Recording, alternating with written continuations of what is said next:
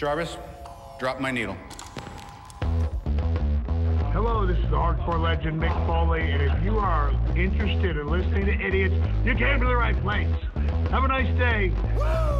That's an attention getter. He's a very strange young man. He's an idiot. What we're dealing with here is a complete lack of respect for the law.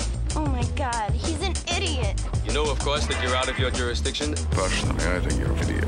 But that's the evidence in the car. But I was going into Tosche Station to pick up some power converters. Always like to keep my audience riveted. Greetings, ladies and gentlemen, friends and fiends, and welcome to Free Range Idiocy, the podcast about everything, but mostly just the stuff we like. Last week, we lost one of the titans of Hollywood. He was the perfect foil for the ultimate underdog, an action star, delivered dramatic gravitas, and had comedic timing to boot.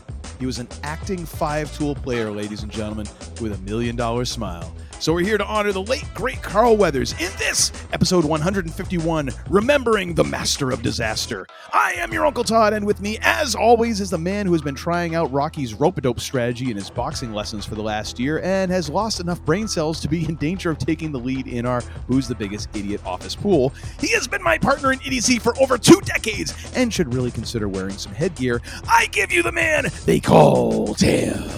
Greetings and salutations, my friend. How are you? You know, I'm doing all right for for the shape I'm in.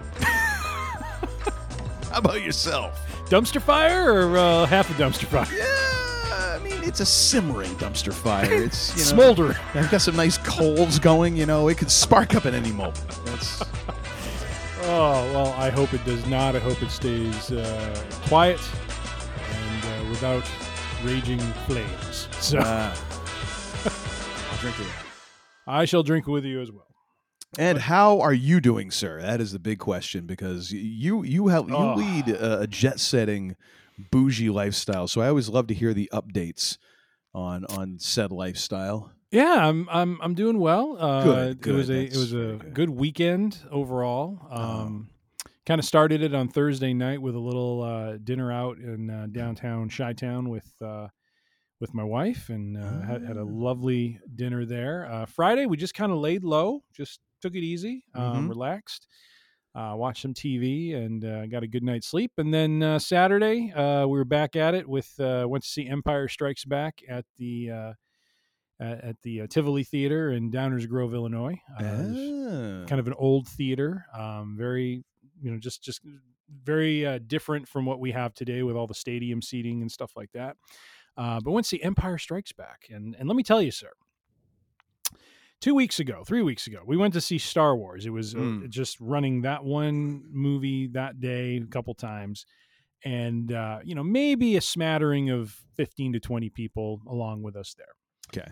We go there uh, for Empire, and, And, this how is big in- is this theater? I mean, we talking like under a Um, hundred, couple hundred? I want to say it could probably be over a hundred. It seems like a lot of seats. So decent sized see. room. You know. Yeah, very decent sized room. Maybe yeah, 100, 200 maybe. It's it's pretty big. All right.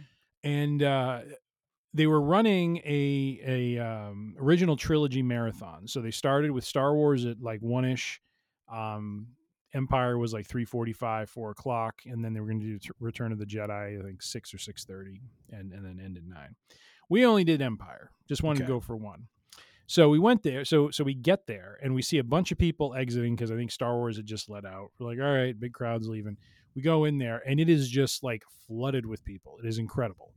And uh, I I, I got to tell you, about you know fifty percent of them. Uh, Mhm. no, not fifty. I'd say about a quarter of them wearing fanny packs. Some of them. Others uh, dressed up in uh, some. When did some the fanny cosplay. packs start making a comeback? I want to know. I blame did- The Rock, which is going to be a Uh. theme that we're going to get into later on. You know, I'm a okay with that so far. There's that one picture of him from back in the late '90s where he's just kind of like standing there looking suave. And Which uh, honestly, have you seen the the the, the photo of Rhea Ripley? Uh, Yes. replicating that. yes, so, so good. Like even the eyebrow, the whole deal. Like another five tool player, Rhea Ripley, just there for you. Whatever you need. You need you need someone scary. She's there. You need someone funny. She's there. I, I and maybe you saw this today. I, I think this was on Instagram, but I saw this thing where Uh, it was taken by a fan, and she's backpedaling. You know, she just finished her match, has the title. She's just kind of looking toward the ring, and a couple fans are like reaching out for her. Uh-huh. And she's walking, walking, and just all of a sudden she's like, "I don't want to touch you," you know, and just like, and then just you see them jump, and it was absolutely hysterical. Like, and then she just goes back to hugging the belt and has Yeah. this like devious grin on her face. I was like, oh, she's so good. she knows how to work the crowd like nobody's yeah. business. And So- there's a there's a couple videos of her like you know scaring little kids in the front row, like Yep. giving them a jump scare. Like not really. You Yep. can tell that like they're kind of like like they kind of afterwards are like, oh my gosh, I just got scared by Rhea Ripley. Yes. you know, And- just like kind of like ah. And didn't she didn't she pull like a prank where she was like she she got like knocked out outside of a ring and she was like messing with a fan's shoelaces or something like that. yes, yeah. Yeah, she's crazy. She is so funny. Oh, and I I just appreciate the fact that it, it seems like you know outside of the ring persona, she's kind of a geek.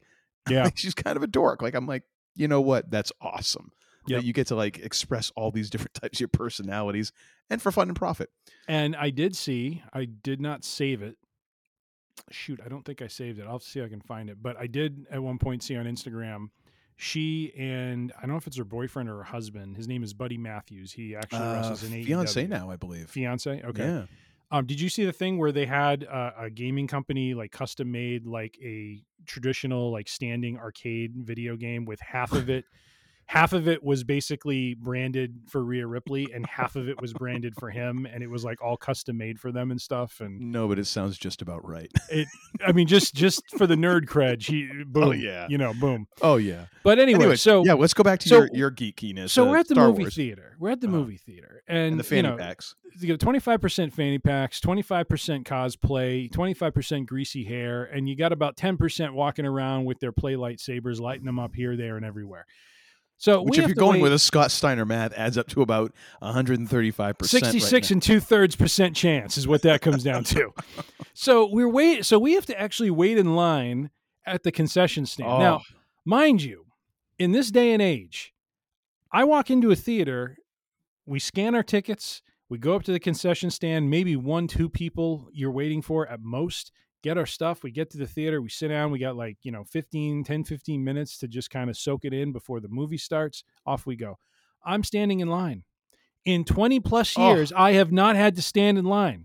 Oh, Do they not know who I am? Exactly. Don't they know? Good. Don't Lord. they know? It gets worse. so not only do I have to stand in line, God, I just love sitting here hearing your first world problems. It's awesome. not only do I have to stand in line for the popcorn and you know whatever, but we go to our you know to to where our seats are and we get to our seats and we find there's sodas in the cup holders. There's a big vat of of popcorn sitting in the chair that I will be gracing with my presence. And so we're thinking like is there another couple here that thinks the, this is their seats and we got to have to have a discussion about this. So we talked to the folks sitting behind. We're like, anyone sitting here? They're like, no, I haven't seen anyone. I'm like, all right. So I just so they they basically left their trash. They left. No one ever came back, but they left their trash for us to deal with. Please tell me you didn't ask for a manager. I almost did. and my first comment would be, "Do you know who I am?" I have to introduce you as the man they call Karen. So, anyways, we got settled in, but I got to tell you, Empire in the theater, you know, same as I said with Star Wars before. Oh my gosh! It, it, and what stood out to me was just how how fast the movie went by. You know, like that movie is just such a well paced movie. It's got a good chase to it. It's got Mhm. good action to it. You're just absorbed in what's going on, and uh, yeah, it was it was wonderful. So afterwards, we were supposed to uh, go out to dinner at a restaurant near where the theater was. We decide, you know what? No, we're going to go to our favorite place at Dell's. Of course. So we went over there and uh, we got a spot at the bar. Pulled up, parking lot was full. We was like, oh shoot, where are we going to sit? We get there. There's our spot in the bar, wide open. We just sit down, had a nice conversation with Herman and the crew, and uh, off we went. Had some wonderful pork Thank belly burnt goodness. Ends. I'm, Had, so, I'm uh, shocked that it wasn't like Goodfellas and they didn't just like snap out another table for you, like No. five or six guys coming all setting it up for you right in front of everybody else. Your food comes, and like everyone, "Wh- what's going on? I think someone spied us pulling up and they cleared out that area of the bar. They're like, no, no, They actually here. kicked out two people from the So bar. you know like, who's here. You gotta and leave. Boom! There it is. Fat Tony and his and his gangsta wife are here. Don't you know he controls half of Chicago? Meanwhile, head. it's, In it's his this head. schmuck showing up,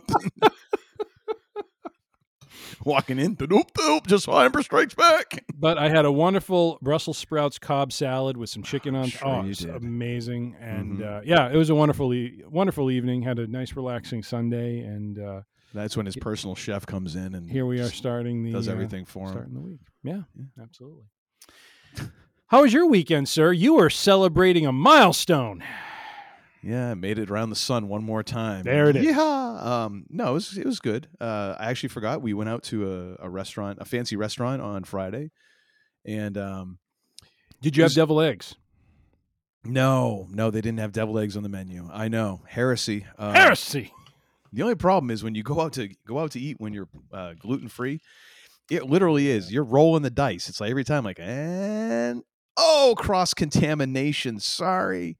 So that wasn't too fun uh, afterwards. But uh, you know, you you win, you lose. Eh, Hey, if you ever make it out here, my friend, Okay. and we go to Adele's Scratch Kitchen, they will make it exactly the way you need it for the dietary restrictions. They're, they're all about that. Okay. So, good. Just, Good to just know. letting you know. They will take it. Good to know. I'll keep that in, in mind next time I'm stopping by Chicago. Um, yeah, and then the the big day was on Sunday. Uh, my wife uh, got me a very extravagant gift.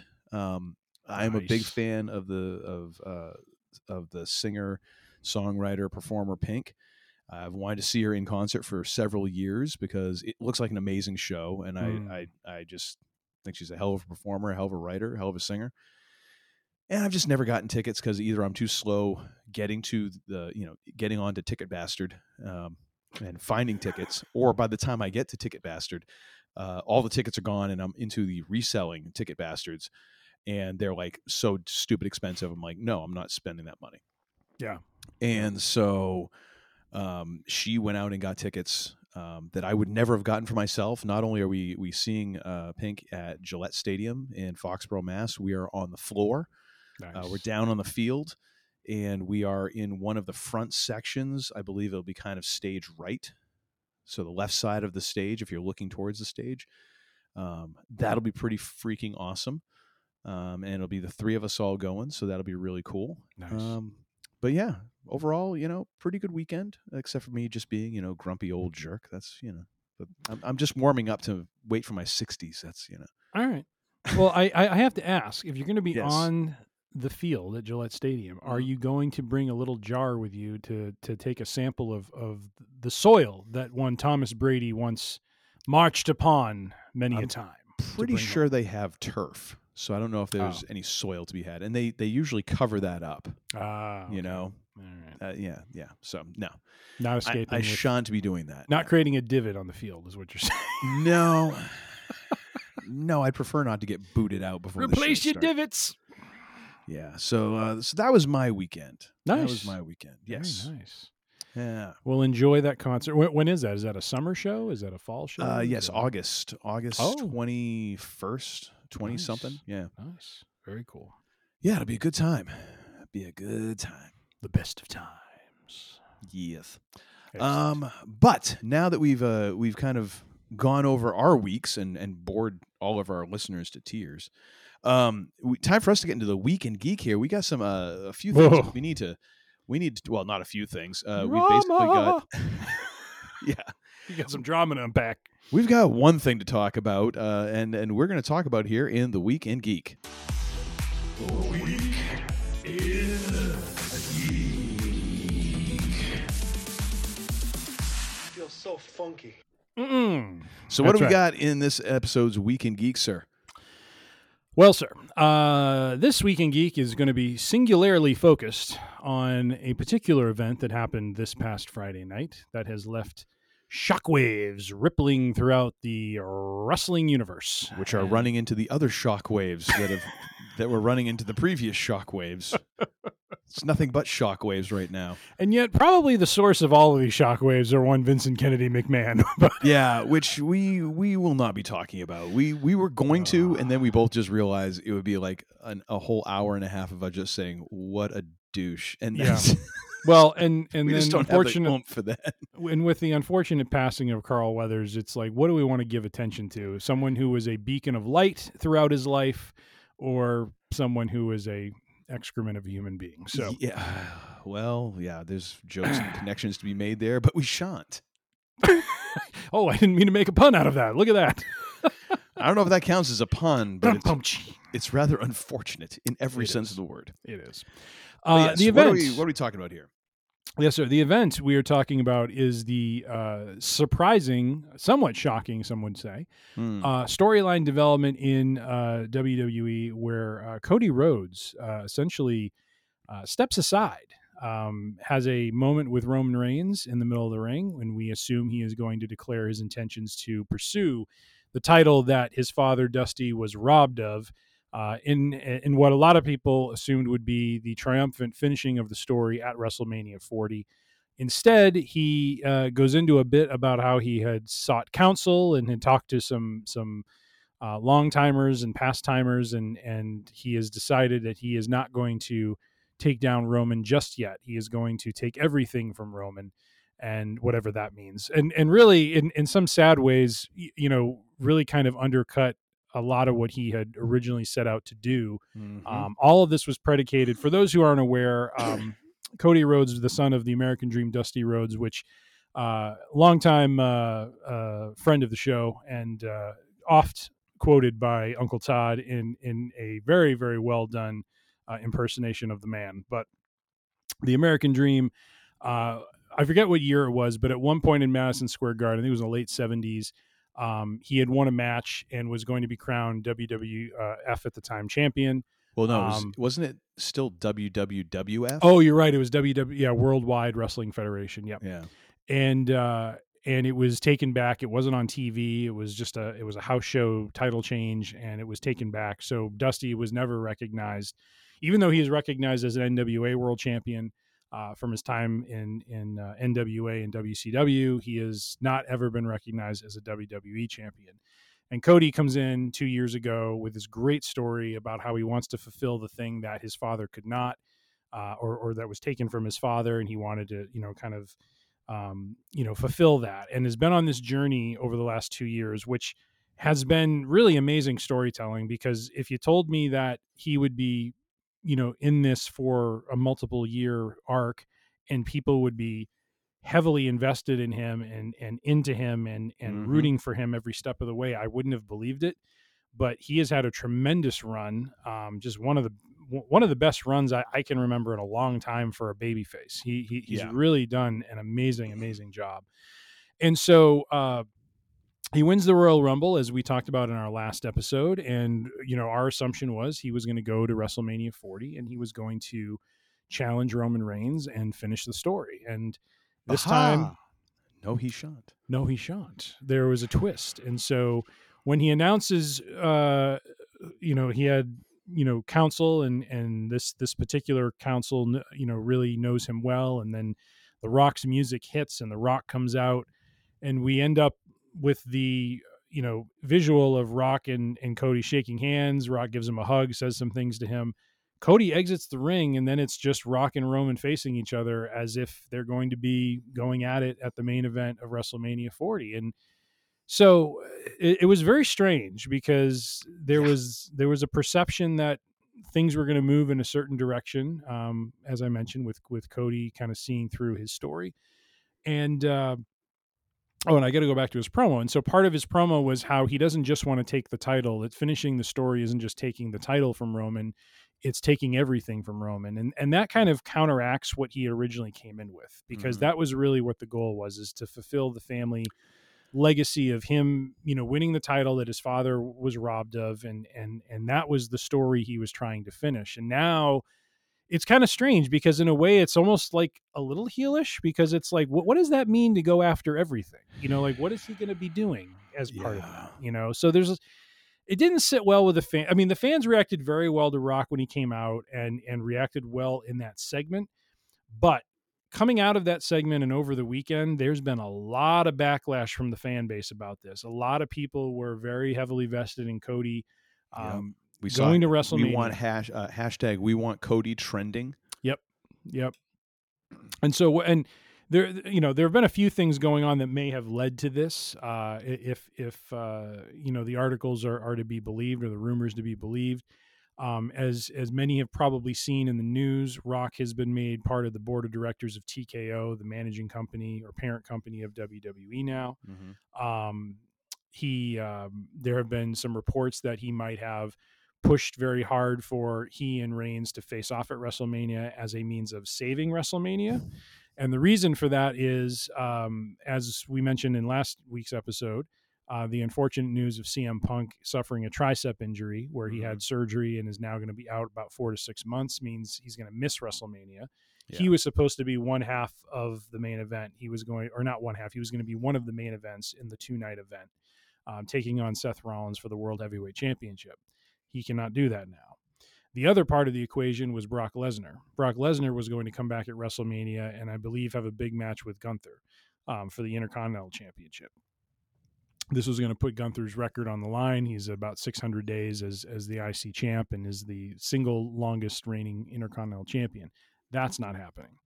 So apparently, in a act of selflessness and and complete, uh, you know, uh, charity for for you know a, a What a struggling gallant, uh, what a gallant thing he's doing. struggling underdog Heroic. company that hasn't been uh, performing all that well the last couple of years. Yeah, it's only going Uh, to make five billion dollars over the next ten years. He is going from to, one uh, of its distributors. He is going to throw himself into uh, a match with a a, a uh, distant family member, Roman Reigns. He is a cousin of Roman Reigns, or Roman Reigns is a cousin of The Rock, because let's put that in the proper perspective.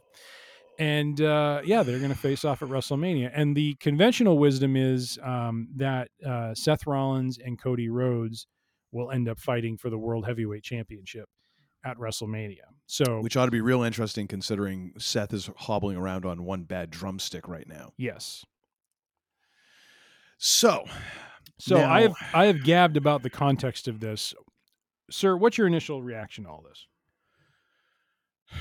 other than it's horse pucky? Um, is what I would say. Um, from both a creative and just logistics standpoint, I don't know how this works. I really don't. I, I try to make sense of it, and I, I know that there's um, there's the idea that this mega match because it's been teased several times, um, and and for and people still love The Rock. People still pop for him every time. People will pay. I mean, they're not going to pay because we don't. We're out of the pay per view model now, but they will go and see him wrestle. So he's a big name, still has a lot of cachet. Um, there's this idea that, oh well, if he's in, if we have this Roman Rock dream match, well, this distracts from you know everything that's going on with Vince and all that. It's like, I think the best way I, want to Wrestle WrestleLamia's videos put it, um, the only thing that's going to distract from Vincent's from Vince's BS, you know, is like if a meteor strikes the Earth, that's it. like it just keeps getting worse, and it's Yep. only going to continue to get worse because there. I mean, we. I mean, it, this is not an isolated incident, right? I mean, we already know that there was more than one NDA given out, you know, signed by women. There was more money paid out obviously this is not just a one-off incident there's going to be more women coming forward it's Mhm. just going to continue to be in the news it don't matter what you do at wrestlemania okay so here we have instead of cody roman which actually would have drawn and i mean anyone in seth or maybe even just finding a way to get seth out of the the picture Mhm. and just building a card around some other matches that you might have. You know, I mean, I know that they've got a couple of people who they were really gaming for who are now, you know, injured, but still, you've got a ginormous roster. Yeah. You've got folks, you know. Mhm. Um now we have the battle of the part-timers of Roman and Rock. You got one guy who he can work, but obviously doesn't really choose to work at any kind of pace above the glacial and only chooses to use maybe three or four moves per match going up against a guy who hasn't really wrestled a full match in 10 years Mhm. who god only knows what kind i mean i know he's got months to go but i mean how much time is he going to put in in a ring between now and then really putting on matches like that's a concern Um, so that, uh, quite honestly, from a, a standpoint of a uh, just a good wrestling match, phew, not looking good. Mm-hmm. The fact that it's also two part timers, what's the build? Yeah. It's going to be them talking at each other for the next three, two, two months. Well- Which I mean is. I mean, hey, great. Rock can talk and talk and talk and Mhm. talk, but the fact is, people be pissed Mhm. and uh, people booed Rock when he was in the ring with Roman before, trying to give him the rub. I don't, and there was apparently a, a heavy amount of booze going on in the arena that night too. So I wonder how much you know, how how how much you know goodwill the Rock is going to have now that people realize what this means. So now you're going to put him out there to talk this match in every couple weeks because we all know Rock ain't showing up on TV every week Mhm. we, we damn sure know Roman ain't showing up on TV every week. So you got this match that's just going to hang there like a fart in the wind for the next two months. Yep. And then in the other main event, you got to build a story between Seth and Cody that, yeah, they've got history, but what are you going to do between now and again? Seth can't wrestle. Mhm. So you got two main your your two main events. th- th- what's going to save WrestleMania? Neither one of them are going to get anywhere near each other. Not going to be physical. Nothing's going to happen with either of them between now and then. Mhm. Well, yip freaking he. Who cares? Like now you've made it incredibly less interesting. I mean, we knew that nothing was going to happen between Cody and Roman between now and then, but at least Cody's wrestling. Right. So now he's going to be he's going to be. Uh, it makes no sense. I, I cannot see a Roman Rock because I mean, what they're gonna they're gonna put the championship on Rocky now? I doubt it. Here, here's what I find interesting. If if this was done differently and you took the the Cody thing out of the equation, so so the fans were firmly behind the Rock, Mm. there's you know that that is a I mean it still is a big money match. You know, like like to have two two members of the Samoan dynasty facing off against each other. One who was the great one during his time, Mhm. the other one who is the current great one of his time, you Mm-hmm. know, being this longest reigning champion, you know, holder. There's a great story to be told there. I wonder now if they've completely screwed everything up because they they they underestimated it. And here's what I don't get, and it and it's really sad to see this is still permeating even without Vince there. That there is a lack of faith in the current crop of superstars to put on the headline show and and and do gangbuster business. How they don't see that Cody versus Reigns, Cody Rhodes versus Roman Reigns isn't going to be big money, especially if you bring the payoff of him winning the championship. And you can't find another way, you know, with the rest of the the talent you have to put together a solid card top to bottom is ridiculous to me. You know, I mean, they Gunther, you know, could go up against any number of people and have an amazing match in in a big pay per view setting.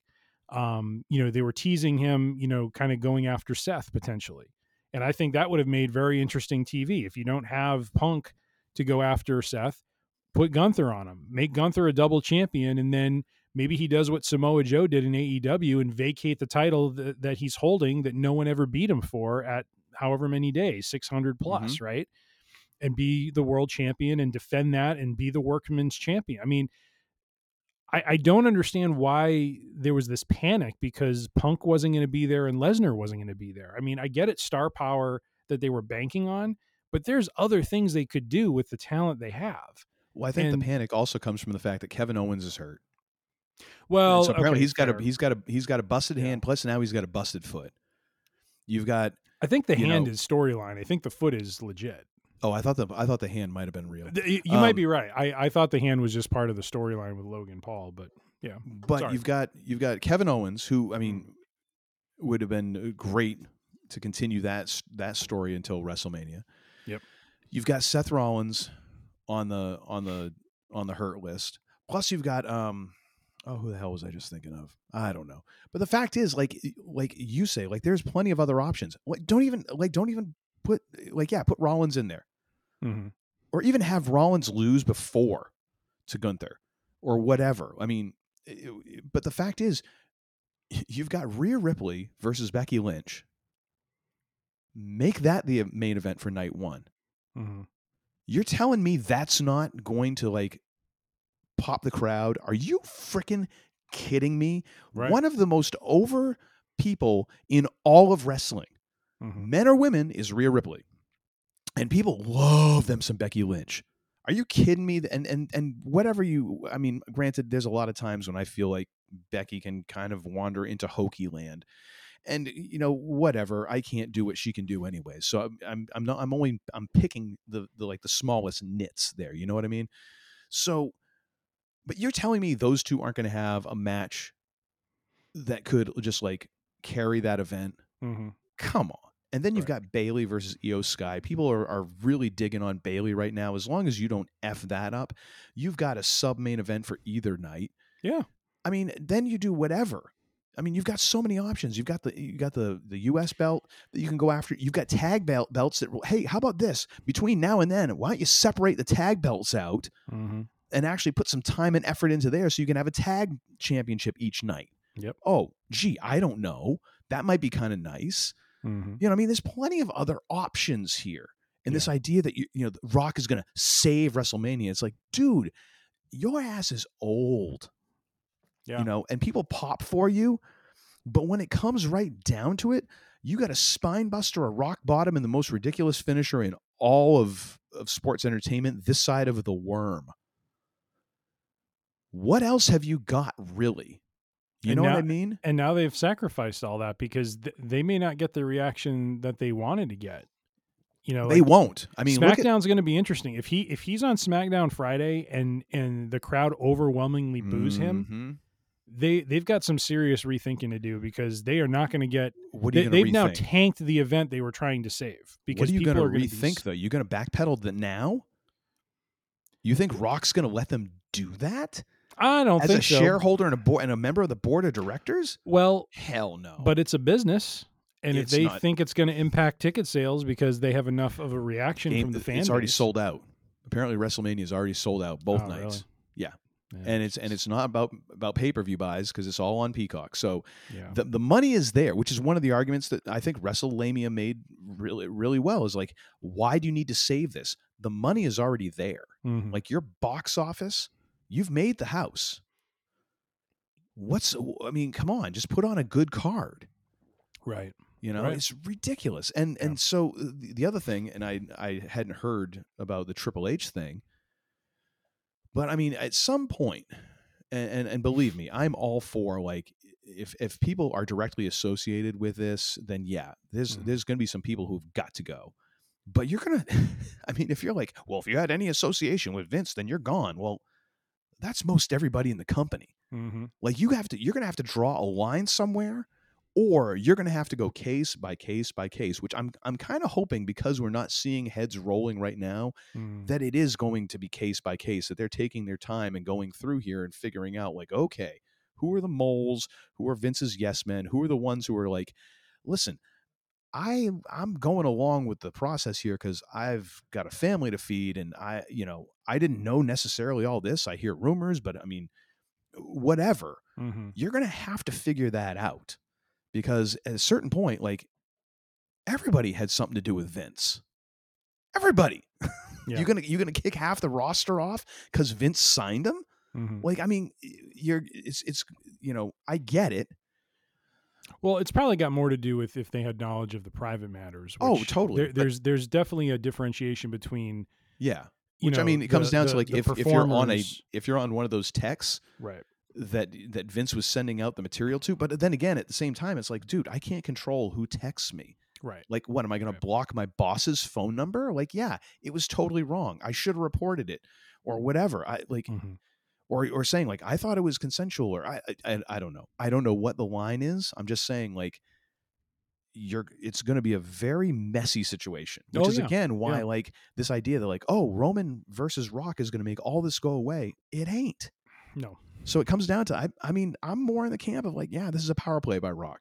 Yep. And quite honestly, if you're going to talk about someone who ought to, who ought to might not be you know getting the boost that he is, Vince sold Rock the XFL for damn near nothing. Mm-hmm. I mean, maybe you want to talk talk a little bit about that because Yeah. Vince apparently sold it to him for like you know, below like fire sale levels. Yeah. So I mean, I don't know, man. It, uh, this whole thing is just terrible, absolutely terrible. I think. And some of the news coming out of the weekend too was, you know, Rock's got um, some con- contractual milestones built in, you know, to his board of the directors contract where, like, um, one of them being returned to the ring, and then there was a couple other things. So, like, him doing this is kind of fast tracking his ability to get, like, I think Which it was like thirty million in stock or something like that. Who puts that in his contract? Like, I get like you want him to make make it back to the ring, but I mean, I how valuable do you think this guy is is actually in a ring? Yeah. Like that to me, that to me speaks of someone who like didn't doesn't really know the business Mhm. and is just thinking like, "Ooh, this will be great." You But- know, like what a credit though to Cody Rhodes in this day and age in this business that is generally understood to be theater and and you, you know from a storyline perspective not in the ring you know i mean physical real you know these guys go through real real pain and, and real mm-hmm. injury in what they do. But in this day and age that he has built up such goodwill with the fan base and and the storyline that he's trying to see through that they are overwhelmingly behind him. And Mhm. and one thing I saw over the weekend at a house show when he was coming down, uh, or I think it was after a match, there was a a, a, fa- a young fan there who, um, I think is like I think he's legally blind, but if you know like if he comes Hmm. close enough, you know he can like you know see him and that sort of thing. And um, and Cody went over and, and took pictures with him and, and, you know, gave him some time and stuff like that. And the person writing the article from cagesideseats.com brought up the fact that like who at this stage, who is the people's champion right now? it's not the rock. Well, here's the thing, and and say this for Cody, man. That that dude is is a smart man. He he's a businessman, Professional. he- he's a professional, Yep. but he understands. Like Yep. at the end of the day, yeah, maybe Rock is on the board of directors, but I think I'm still gonna. No matter what you want to do, okay, yeah, this this kind of sucks. I feel like I'm kind of getting hosed. I feel like I'm getting jerked around here. However, I'm also not, you know.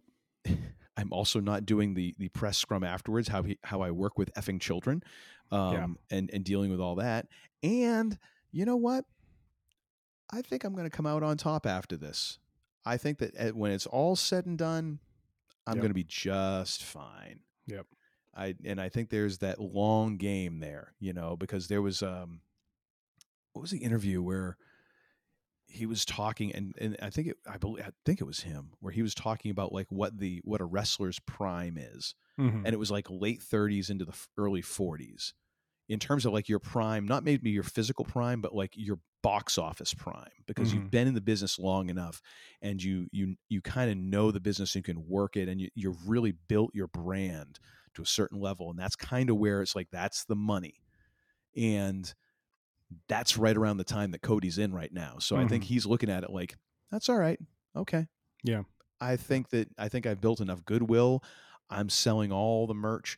Uh, People are really excited about me. hmm Let's see how this plays out. I think Yep. I'll be okay. Yeah. You know.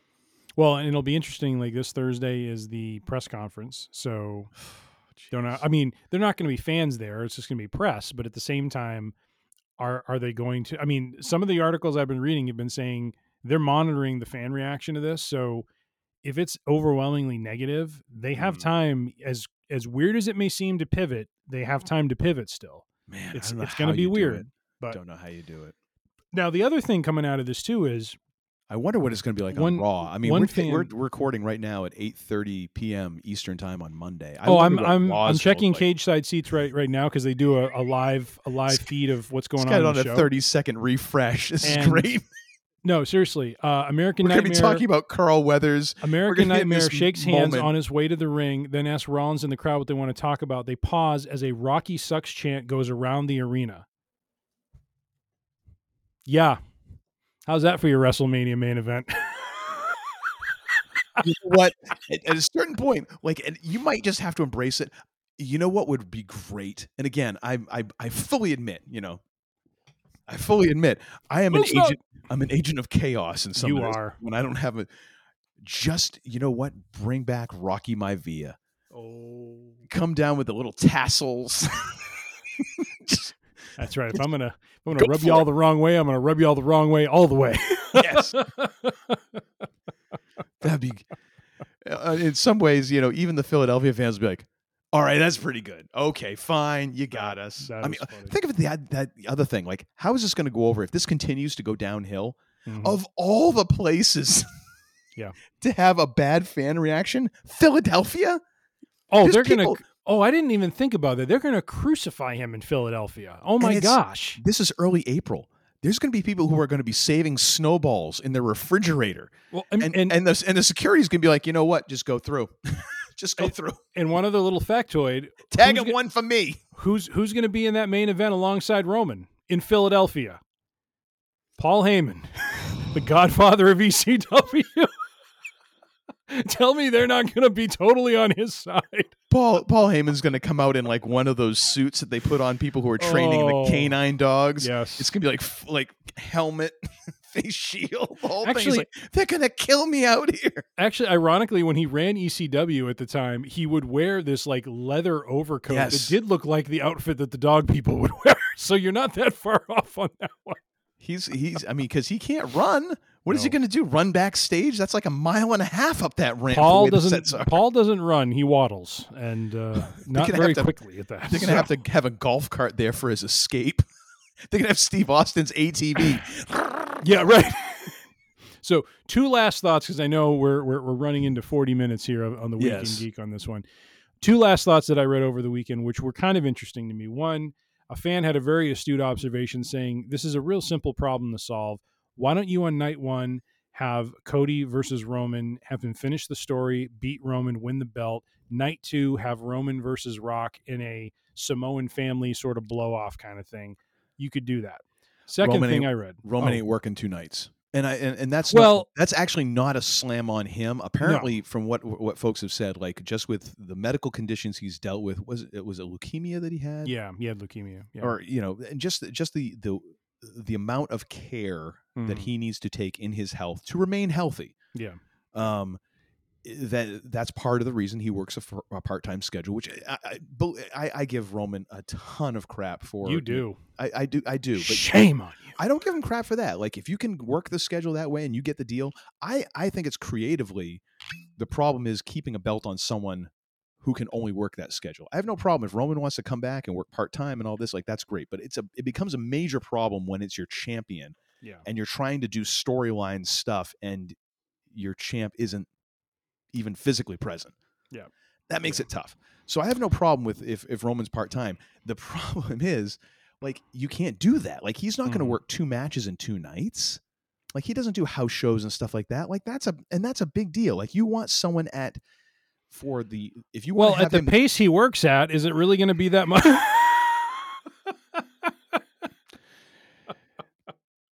I mean, I didn't say it. I didn't say it that time. I was waiting for you to say it. You weren't going there, but I decided to take you there. So, but I'm, uh trying to be, you know, optimistic and, and looking on the brighter side. Like, do you really want someone who is dealing with all of this stuff and who does have to take extra care in his in his physical health in order to even be at the level he's at? I mean, is there is that even a possibility? I bet he would probably say, yeah, if it push came to shove, and he probably could. But ultimately, like, who? Honestly, I don't. Even then, like, who cares? Yeah. The only thing, again, ah, the only thing interesting about Roman right now is the fact that he's the champ. Mhm. And the only thing interesting about those matches is his opponent. If he doesn't have the championship belt, even him against Rock, and this is one of the things that people have pointed out, like apparently insiders who had talked to WrestleMania had said this match would have been great two years ago, even Mhm. last year, Mhm. and even next year. Like this year is Mhm. kind of the one year when it doesn't work, and this is the year you're trying to force it down people's throats. Yeah. It is not going to go well. no. I'm telling you right now, like I, I, I'm, I'm of the opinion that I've always, I lived through the Belichick, Belichick era here in in New England, and the number of times that I started to like scream bloody murder because someone had gotten cut or this had happened or they traded somebody, blah blah blah, and you know what? It all worked out just fine with the number of championships they won. Same with with WWE over the past couple of years. They've stepped on their, and I don't know how many times, and yet it still seems to have turned out all right. Mhm. I'm I'm a dude with a podcast who don't know nothing about nothing and never laced up a pair of boots. Nah, I'm just saying, you know, this is what I see. Mm. I- just I don't see how it's going to work out. especially going into Philly. Like I, that was the thing Well, I just that- thought about. Really- like, oh my god, I hadn't thought of that. Yeah, I, I didn't think about the fact that Philly is a pretty merciless wrestling crowd. Um, the the second thing I read, Oh, sorry, which yeah. if they can get past WrestleMania, which I thought is kind of interesting to me, is if you have get Cody past win. WrestleMania without Philly burning to the ground. Yeah. if you have Cody win the World Heavyweight Championship and he goes to SummerSlam and faces Roman Reigns in a unification bout, where he becomes both World Heavyweight and Undisputed about Universal Heavyweight yeah. Champion, Cody can not only make the argument that he's finished the story, but in in a way has taken everything because now there is nothing that Roman can can get his hands on as far as prestige championship that sort of thing like he has to go through Cody to get there yeah. and I I can kind of get into that story because it does give Cody kind of the I've I've defeated the final boss of the game sort of feel. You know, I've won everything there is to win. I am now the man. And now True. you take Cody off and you know what you build to for next year's WrestleMania? Cody versus Punk. Oh, I was gonna say, are we bringing back someone else from the Attitude? Is Mick Foley gonna No, schlep but down the aisle? You give Punk the the main event he's always wanted by facing the man who has been more CM Punk than he has been, and I think that would be a phenomenal match with the two of them. Honestly, Here's the problem I got. And, and I'll and we're again we Ah. are approaching forty. You know we're we're way over our week. thought I convinced Uncle Todd. He's not going. Um, I just don't like the idea of unified titles. Like it's a nice gimmick every now and again, but I mean, it, it just seems like it, it it it gets it becomes a stuck point in the story. Like look what look about the unified tag belts. Like that's that's been a thing for a couple years now, and you- Well- they can't figure out a way to separate them. I'm okay with it because, quite honestly, I still haven't, or I, I don't, not that I don't accept it, but the World Heavyweight Championship that Rollins has, I don't understand the lineage that it comes from. Maybe it's just a brand new world title and it's just starting with Seth Rollins. I don't know. Um, the- Because well, the look of the Roman would had the other two the- belts. Roman has the Yes. original WWE Championship lineage. That's what Dusty, you know, Yeah. got taken from him. And then there's the other W, you know, WCW World Heavyweight Championship, which became dubbed the WWE World Heavyweight Championship or the Universal Championship. Yes, So you've got the the the, the two lineages are really there. This other belt is just like something they just brought back, and I'm just like I it's never sat well with me. You know what I mean? like I don't mind if they unify and turn it back into the WWE World Heavyweight, you know, undisputed World Heavyweight Championship. I, I guess the way you could go with it is you could. What would be interesting, uh, it it would be if you did have that for the title unification, and Cody wins, Yeah. and pulls a Shane Douglas. that would be fantastic. That you know what? I don't want this piece of crap belt. This is the real world's heavyweight championship. Yep. Yep. And and starts that's that becomes it's not just the WWE this is the real world's championship Can you because imagine? it looks like it looks like it should be it's like it looks like it's the way I I'm I'm treating that is they're they're almost going back to that being somewhere like Are you talking about like the WCW one, like like the, the big, gold, belt? because Dude, if you look at that the that's crowd would go like. insane if he pulled that out. not even he doesn't have to pull out the real the big gold belt he just has to be like this is the real world's heavyweight championship and if you want it you come get it i don't want anything to do with that Mm-hmm. and walks away Yep. you know Yep. or something like that like that okay fine but again you got to make it between now and SummerSlam and you got to go through Philly Yeah. that's rough that's Yeah. rough Yeah. um but anyways Well, after after hemming and hawing and debating and and and and banging our heads against this, uh, you know, the answer is get Cody back in the main event. I don't care at this point. Just get him back in the main event of WrestleMania. Let's let's do this. Do Cody right. Let's do the event right. Trust your talent. Give the man the title. Let's do the run next year. Punk Cody WrestleMania 41. I'm calling it. And that, my friends, is the Week in Geek. Either that or can we get like a you know can we get an ECW run in or somebody who That's what we need. Shane Douglas in Philly. who's Who's Screwing left up from the the. ECW days who can who can still like shamble Oh. down to the ring? Sabu. They got to bring Sabu oh, back. Can't, no, dude, no, no, no, no. Sabu. I don't think Sabu. I, Sabu, I think, is officially retired, and it's like, yeah, Yeah. that's that's probably due. I don't. I guess he's not really tied to the Samoan dynasty, but it would be kind of funny if he came down out of nowhere and you know actually, you know what would be best? Rob Van Dam. Sandman. Sandman Sandman. with the full Metallica entrance, like just takes Oh. like five minutes for him to get to the Gosh. ring because he's like starts up in like the seven hundred, whatever the section of the like they don't even. It's not really. It's not Veteran Stadium anymore, but there was like the. I think it was the 700 section. Like it was Yeah. the upper deck, and there was Yeah. a dude up there who used to set his arm on fire during the game. Oh my gosh. like it, and like worked his way down from there like takes like 15 minutes for him to work like you have the extra long sand like uh, actually you know what if you're gonna go for it Yeah. Yeah. metallica comes up from the stage and plays live like Yeah. an extended 20 minute version of sandman so you can wander down through the state through the crowd and then just kendo sticks the hell out of both roman and rock And, And then and then Philly it. will be happy. and and then the glass Oh. breaks Oh, stone cold comes down his atv and shares a beer with sandman oh, okay. All right. All right. everyone see it. goes home happy I could see it. I could see it. except then Paul Lee tries to get in the ring. Oh, good God. A I am trying to shepherd us to the next segment, sir. kendo kendo stick to to the head from Sandman, stunner from Steve. Everyone goes home happy. You see what happens, ladies and gentlemen? He he just gets on a roll. We cannot stop him. He, he is a he is a force to be reckoned with. Did we stop when the Germans bombed Pearl Harbor? Thank you, Bluto. thank you. All right. Well, thank you, sir, for that uh, that extended weekend geek. Uh, it is Oh, much appreciated. God. And uh, on that note, actually, we're going to take a, a quick pause for our sponsors, and uh, we'll be right back. A few moments later. All right. So I was just watching the uh, the intro uh, when Cody and Seth were going to start tonight on Raw.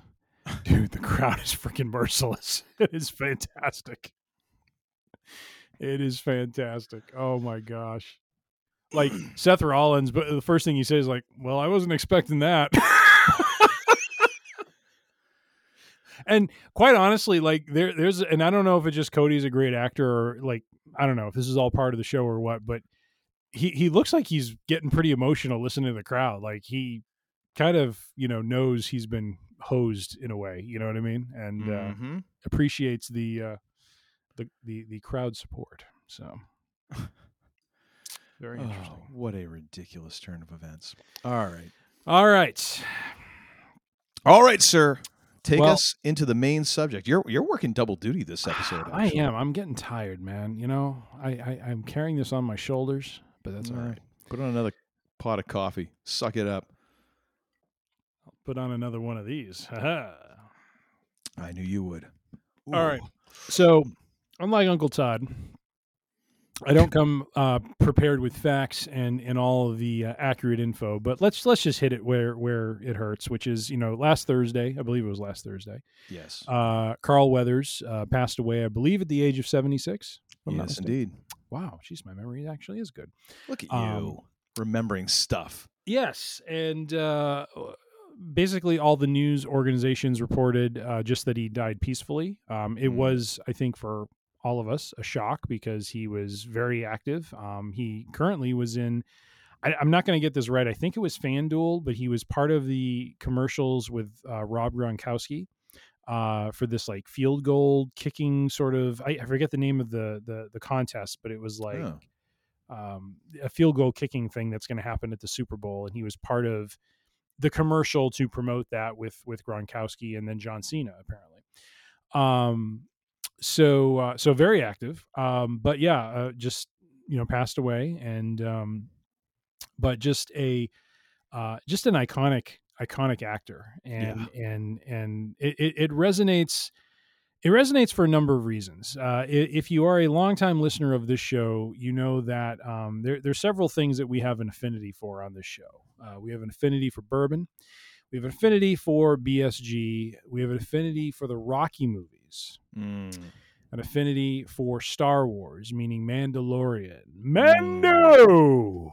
They're all gonna hate you, Mando. They all hate you. Yes, that's right. They all hate you. uh, among other things. And Carl Weathers is present in most of those. Uh, we'll we'll get into this one, but apparently he was also present in some of Uncle Todd's more uh, judicious picks in our uh, 1977 Never gonna live this down. movies episode, which uh, Never featured gonna live this down. featured Actually- uh, He was in Close Encounters of the Third Kind. Wanda the Wicked War. Yeah.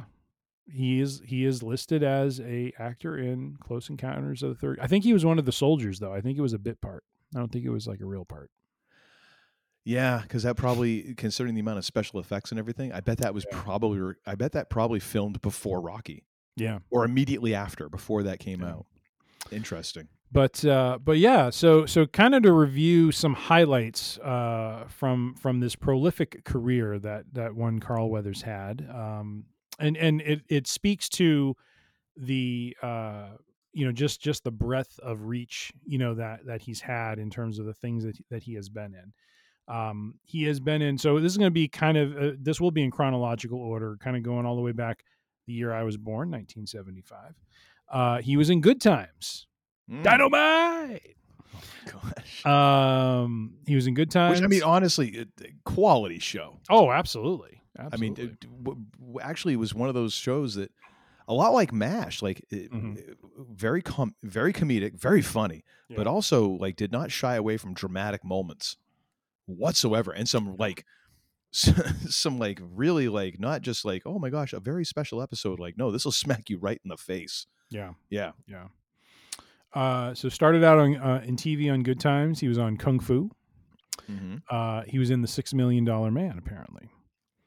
Uh, then uh, in 1976, he's in Rocky. Now, I just want to point out these are highlights. This is not the yeah complete beginning of his career. So I, he I was just in 80, 80 flicks or 80 shows Oh, yeah. at least yeah, Uh, but in Rocky as Apollo Creed, the Mhm. iconic character that that he he uh, portrayed and then continued to portray in in three more movies after that. Uh, he was in Starsky and Hutch. I did not realize that. One of the great all-time like back in the 70s when theme songs were theme songs Mm-hmm.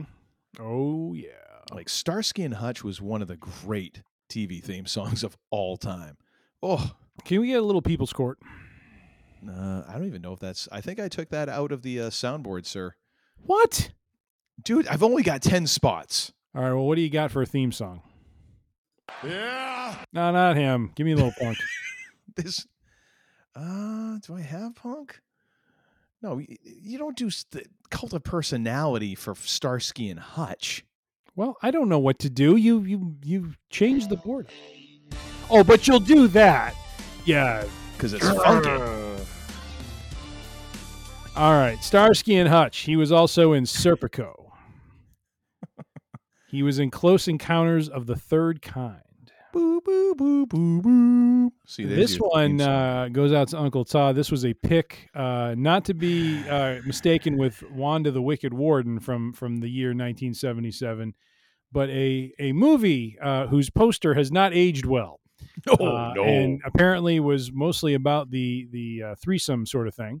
Uh, Semi tough, Romantic entanglements, I believe, is the polite way to say that. okay, and then uh, I believe his character name was Dreamer Tatum, which you know, Quite honestly, how has that not been a wrestler name?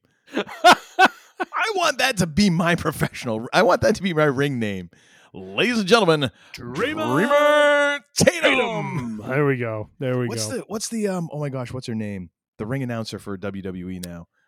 Uh, oh, uh, is it Samantha? oh yes, Samantha, but I don't know her last name. yeah. Oh my gosh, she is awesome. yeah, no, she Like- does a great job. she like does the full body intro like it's like you can tell some of those intros come from her toes Like, Yeah. she's, Oh yeah, she's great i would love to hear hear her do announce me as dreamer tatum Dreamer Tatum. yeah All right. Uh, after uh, the dubious role in Semi Tough, ladies and gentlemen there's some things you just never are going to get away from just get used to it Uncle Todd is branded with this one.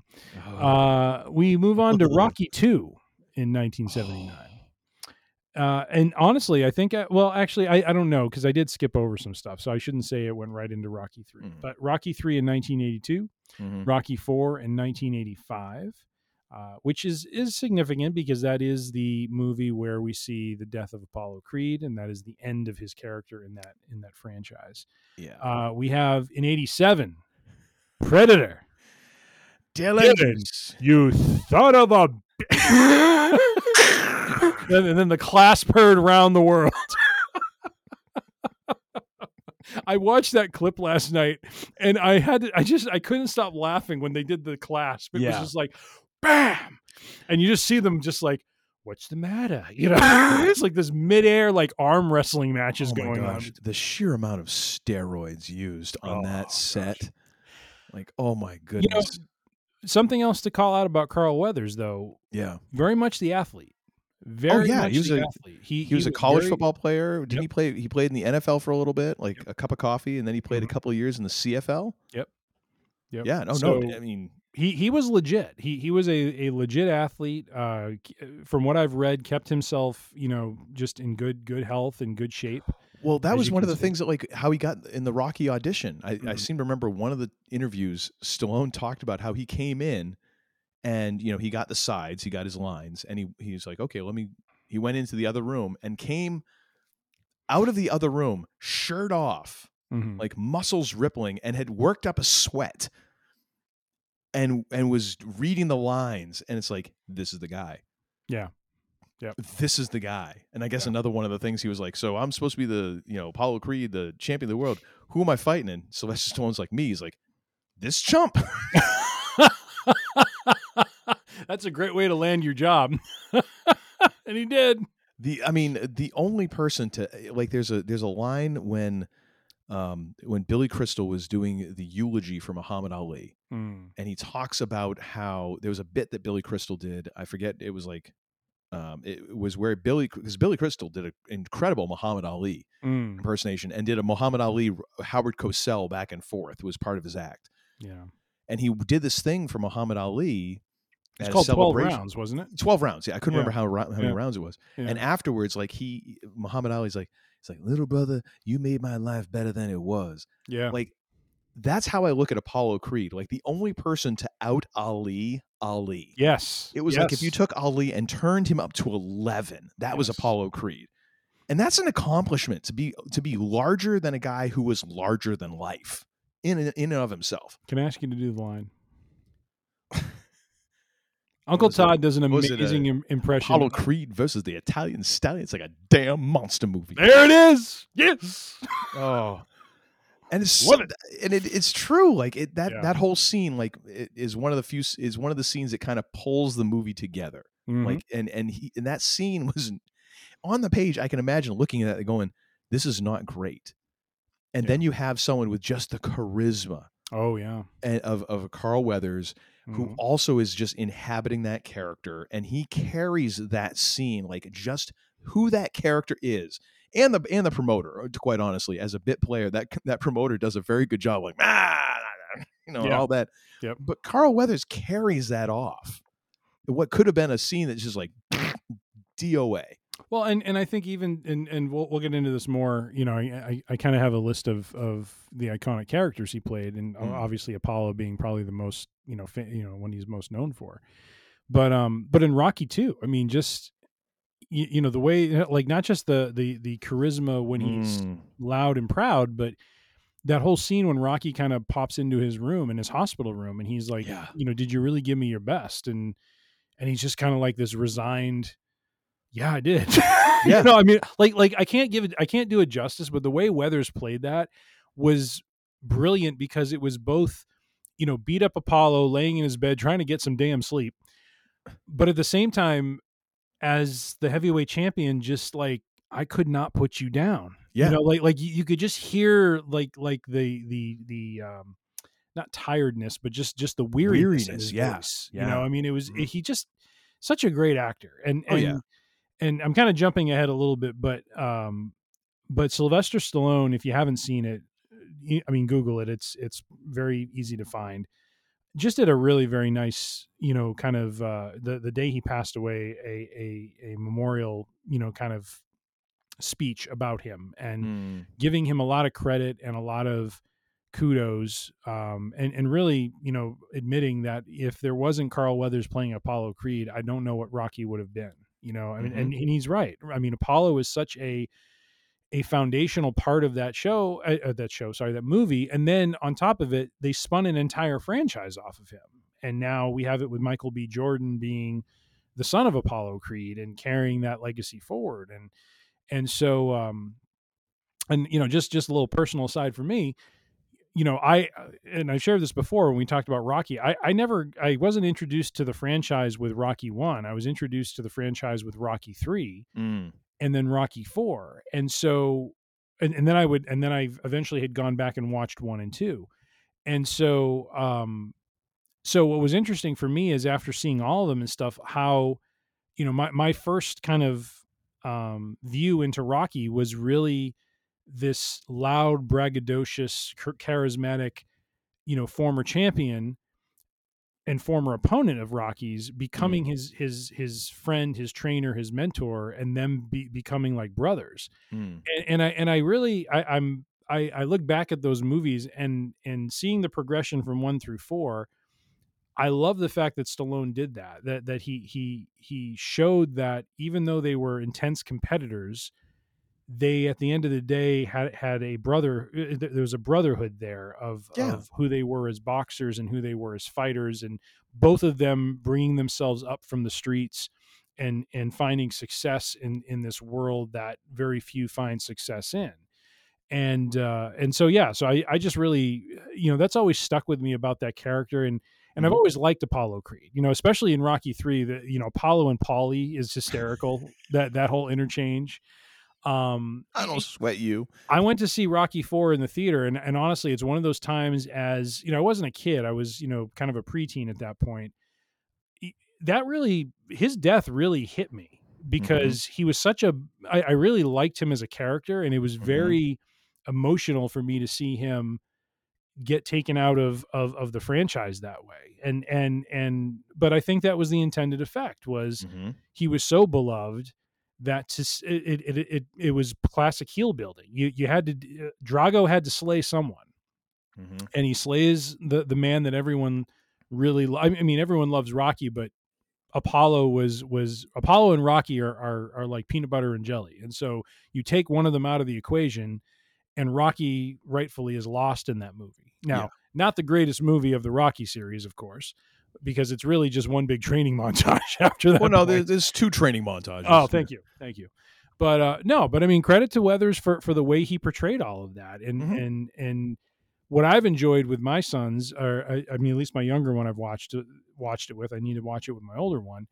Um, but we spent an entire you know Christmas break watching you know I think up to Rocky Five. He was fascinated by those movies. He he and we watched them one through five in chronological order, and he just really liked you know the characters. He liked Apollo Creed. You know he he liked the story behind it, and and so it's fun to see how there there's there's a, um, a there, there isn't a shelf life with these movies. They they they No. go on. They persist. And, and the story you know resonates even though it was filmed you know in a much you know older you know time period now so Yeah. No, Um, you in order to have and Rocky is Rocky is the ultimate underdog. Mhm. It's the ultimate underdog story. That doesn't happen unless you have Yep. that mountain to climb. And and that and that, you know, whatever that mountain is, it has to be big. It has to be imposing. It has to be scary and it has to be it, it has to be it has to be captivating. Yeah. And and and not to take another swing at Roman Reigns here, but I will. Um it's this it's it's the, it's the same thing I keep talking about. Like Mhm. you have to be it has to be somewhat interesting. yeah And and that's always the problem with a Roman Reigns is that he's just not that interesting after the entrance. Mm. You know, there's like they they stopped developing kind of that depth and they kept going with with with uh, with Apollo. Because in the first movie, he's kind of like a generic, like he is. He's a Muhammad Ali turned up to eleven. In in two, you start seeing like this other side where he's just like, I don't care if I have to lose money if, or Mhm. sponsorships and all this. I want to get him in the ring, Yeah. whatever it takes. Yeah, yeah. He's hungry for the fight. He's hun- Rocky one is this is for entertainment. Rocky Yeah. two is I'm I'm going in there and proving a point. I am taking him out. And I'm Yep. taking him out early, and then he can't do it. Yeah. and it it it then becomes real for him at that point that this is a guy I just can't I can't overcome. yeah. But um, all right. Well, moving on. Uh, no, no. I mean, it was it, it was a good aside uh, because we. I, I mean, I still want to go through all of Apollo Creed's names because that that is the other funny part is, Well, is, uh, yes. the nicknames, which we'll get into. But after Predator uh, uh, is Action Jackson, which I never actually saw, but I remember seeing a lot of commercials. Did, did you see this one? Was this I did, but it's been so long, and I keep meaning to rewatch it because it's such a fracking great name for a movie It and a character. Just like he's known as Action Jackson. Like, Yes. Yes. okay, Yes. sure. Like that's like it's like it's like next generation black exploitation. Like it's just Yeah. it's just a more like evolved form of like Shaft and Superfly. and you know what? I own Shaft on DVD, so yes, and, and I'm talking like Richard Roundtree, like the OG. And you know what? It's still a good. It's still a good story. I don't. Yeah. I don't care what anyone says. Yeah. So I'm. I when I saw Action Jackson, I was like, right on. This is kind of cool. Yep. um. Uh, yeah. So yeah, and then we get into uh, other highlights. Uh, he was in the show. He was on the show in the heat of the night. Ni- I forgot uh, about that. Ninety-three to ninety-five. I never saw that, so I, I have With no Archie Bunker, dude. Yes, I, I remember Archie Bunker. Carol was- O'Connor. yep. Yeah. Yep. Um, and then we get Happy Gilmore, which is another iconic character. that- Chubbs. Chubbs. Uh, which apparently ends up making an appearance in Little Nicky in twenty Oh in two thousand, which I, did not know. One. Yeah. Um, I was telling Uncle Todd in our pre pre production meeting, The Shield, which is a favorite show of mine. If you've never Mm. seen it, stream it, binge it. It is it is phenomenal. It is such a great show. But uh, Carl Weathers plays a character that is a foreshadowing of where the main character will ultimately end up at some point. He is a dirty cop, and eventually his shenanigans will catch up with him. And uh, and Carl Weathers was was playing a character like that who his shenanigans had caught up with him he Mm. was working as a, a private investigator because he couldn't be a cop anymore because of said shenanigans. And uh, like I said, very, very interesting foreshadowing there. Uh, he was on ER uh, in 2008, apparently. Hmm. Uh, hey, who wasn't on ER? I mean, the show only ran almost 20 years. So, you know, True. Yeah. Um, now, this I'm one's pretty sure we were on ER at some point. We were in the background. I think we were. I think we were like uh, Key Grip or Best Boy. One I of those would- two. well, I can't remember. Uh, Yeah, I was I was drunk a lot of that time. One of those two. Uh, now this one uh, may be lost on the fans a little bit because we never. This this is a lost episode that was in the we, vault. we recorded. It has been in the vault. We never released this, but during the apex of the pandemic, when we were locked down, bound, gagged, didn't go anywhere. Uncle Todd and I had time to record a lot of episodes, and we decided to go into the dustbin of awful movies and decided to do a watch sort of show. Like I forget what we called it. No, it was going Uh, to be a commentary. We this was a whole series because this was after we recorded No Holds Barred. yeah. Oh, we did no holds did barred. commentary yes, track, and we were going to do this thing, and we were going to do it with awful movies. yes. And this was the first one after No Holds Barred. Okay, we have MVP Mario Van Peebles Oh, uh, in this in this movie, along with they all hate you, Carl Carl Weathers, in a sh- a movie from For like five minutes of screen time. called American Warships, Oh, which was just god awful, and we we could not put our listenership through uh, such such painful painful well, pain. no. Let's let's be okay, uh, folks. Let's be honest right now. The reason why is we thought we could make it through this. We both watched this movie ahead of time so we could take notes, Yes. and then we watched it to give commentary on it. Saying we were three sheets to the wind is being generous. one does need bourbon to get through this movie. we we were self anesthetizing because it was that bad. That was the only way we get through it. And I think we realized afterwards, like we might be able to do these commentaries, but we're going to need a liver transplant inside of five I- years. I think I went right to bed after that episode.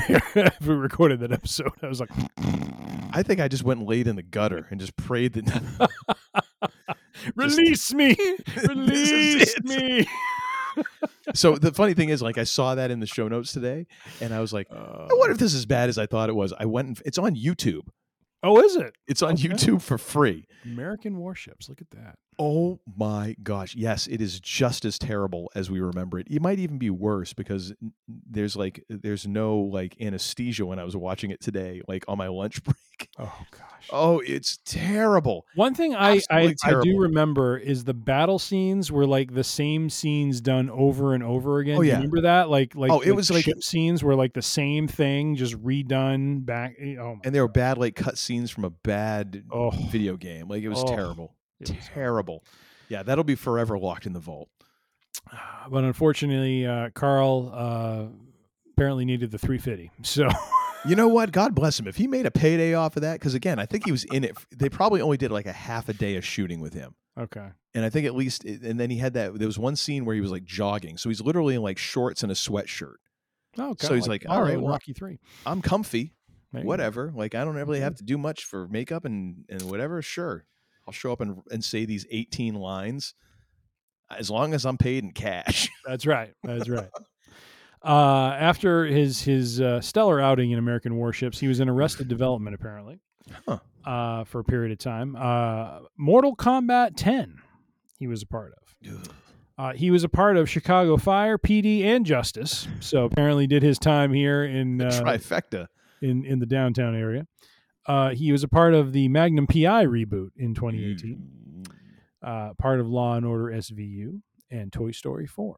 Ah, And then the last credit to his filmography is something that I never thought I would see Apollo Creed in. mm-hmm. And quite honestly, when I first saw him, I'm like, I don't know how this is going to work because I just Oh. didn't see him as a Star Wars sort of character. Yep. And then it but works. by so God well. Almighty, did he bring the heavy lumber to the Greef Karga and just Mando? They Oh all my God. hate you, Mando. Do baby, do do the Do the wavy hand hands. thing. Do the wavy hands. wavy hands. I got nothing. that was I watched that scene last night and I was cracking up. He's like, "Do the wavy hands thing," and he just like waves at him. He's like, "I got nothing." so uh, yeah, no, it- Oh, was w- fantastic. wonderful thing that he got to be a part of the Star Wars universe and and a part of that that uh, that that brand and that genre that uh, so many of us love and uh, and did so and and and and and you know when you look at his character over over the three seasons of that show how he went from being you know kind of the the bounty hunter uh i don't know what you what you call him bounty hunter dealer you know he seemed to have all the contracts to hand out to being this magistrate of a Mm. city where he's doing good and he's you know trying to help people's lives and and uh, yeah, I, I I just really like what they did with his character. I mean, it was just such such you know just he he did such a great job and he brought this gravitas to the character and Mm. and just was he fit right in. He, even though I looked at him like, how is Carl Weathers gonna how is Apollo Creed gonna work Yeah. in Star Wars? And uh, and you know, Stallone said it best. He's just like I saw greatness in him, and I Mhm. didn't realize how how great he was going to be, and that is exactly who he was in, in, Yep. in Mandalorian. So, a uh, couple of director uh, highlights. Uh, Oh, jeez. Back from the '90s, a, a show called Renegade. This was uh, back when we had the uh, what do you call it when uh, shows are kind of like uh, like Star Wars next uh, or Star Trek Next Generation did this. They were aired on um, what did they call it? Um, the, like, Network. not network. it- they- Syndicate? They, weren't syndicated. Thank you. So Renegade was one of those syndicated shows, and apparently he he directed an episode or two of that. Uh, the one that cracked me up was from the USA Network special, Silk Stockings. If anyone grew up here in the '90s, they they know Silk Stockings. Hey, you know, had a TV in my room. if you know, you know. It's late night. I mean, uh, I'm not then- proud. I'm not proud. That's all I'm gonna say. Uh, he he directed other things, but just other highlights. Hawaii, Hawaii Five Five O. O, which was uh, which starred uh, what's her face? Um, Grace Grace Park. Yes, from Boomer. BSG. Yes, yeah. So we got a Uh, BSG connection aside from, of course, Katee Sackhoff, who we'll mention later on when we get to Mandalorian. of course. Law and Order uh, Mm-hmm. in 2022, Chicago Med, and then he directed a couple episodes of The Mandalorian. So Which, if I remember right, like his episodes of the Man, uh, the the one or t- uh, did he do one or two? I think he only did one. Anyways, I I do remember like his episode because I think his episode was the one where they they they had the transport and they go off the cliff and stuff. I'm like, Yes. yeah. there was a little bit of everything in that episode, which Oh, I was yeah. like, all right, that's Yeah. that's good. Yeah. So uh, those are some highlights from his uh, directorship. Um, let's see, iconic characters. Oh, so for Apollo Creed, Yes. let's walk through the nicknames here. Oh, please. Which which they, they did a great job of doing in Rocky Four, and, and Rocky says to him, he's like, "You got enough names?" He's like, Yeah. "Hold on." Uh, but the Master of Disaster, Oh, yes. the King of Sting. Mm, see, that one's really good, but this next one, This is the one that killed me. The Count of Monte Fisto. I How love that. not like that name? that is that is poetry, ladies and gentlemen. is. That's the exact moment Rocky looks at him. He's like, "You got enough nicknames?" He's like, "Hold on, Yeah. hold on, Rock." Uh, the, apparently, I, I don't know when these were announced. Maybe this was in the earlier movies, but the Thane of Pain Yes. w- was that from an earlier movie or was that from four? And I just. Uh, well, so the, in in Rocky One, there was a quite lengthy Okay. introduction. there was another one, the Dancing Destroyer, yes, uh, and then the Prince of Punch. that one's good. That mm. one's good. It's not. Co- it's no no count of Monte Fisto. No, the Count of Monte Fisto. Watch Rocky Four. Watch the Drago match. Watch the intro. You'll get it. It is phenomenal. The Well, that's a, Count- that's I love the announcer. He's like the Count of Monte Fisto. Well, and the best part is like he when he goes when he goes to like walk away from the corner, he almost forgets his mouth. He's like, "Yo, you forgetting something?" He's like, "Oh yeah," because you can't talk as well with a with a mouthpiece in. no, no. Um, we talked about the character of Dillon in Predator, Yes. uh, and and the the clasp heard around the world. Dillon, you son of a. b-" Never mind. Which actually, and so uh, of course, uh, back on February third Mhm.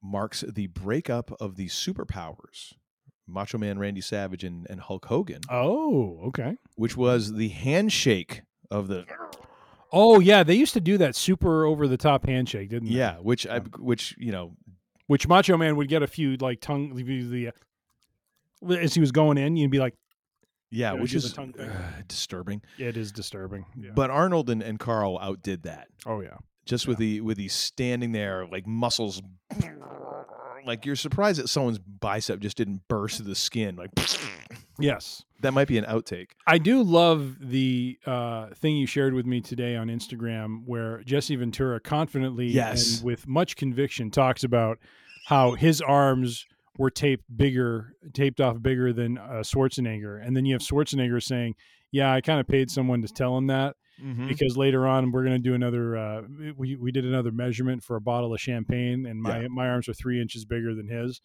And, and my, my comment back to Uncle Todd was, I wonder if Jesse Ventura, like, if, if there was an after shot of him talking with as much conviction as he was talking beforehand. He probably was nowhere to be found after that. I got nothing to say. no interviews Oh, no, interviews No interviews. oh, my Oh, goodness. Um, so we talked about Action Jackson, Chubbs, Chubbs. such a great I mean, this is like five different characters that are like iconically associated with him. Like, how many people do that? You know, in a normal career, not many. must go home Not send him to his home Yes, that's right. That's right.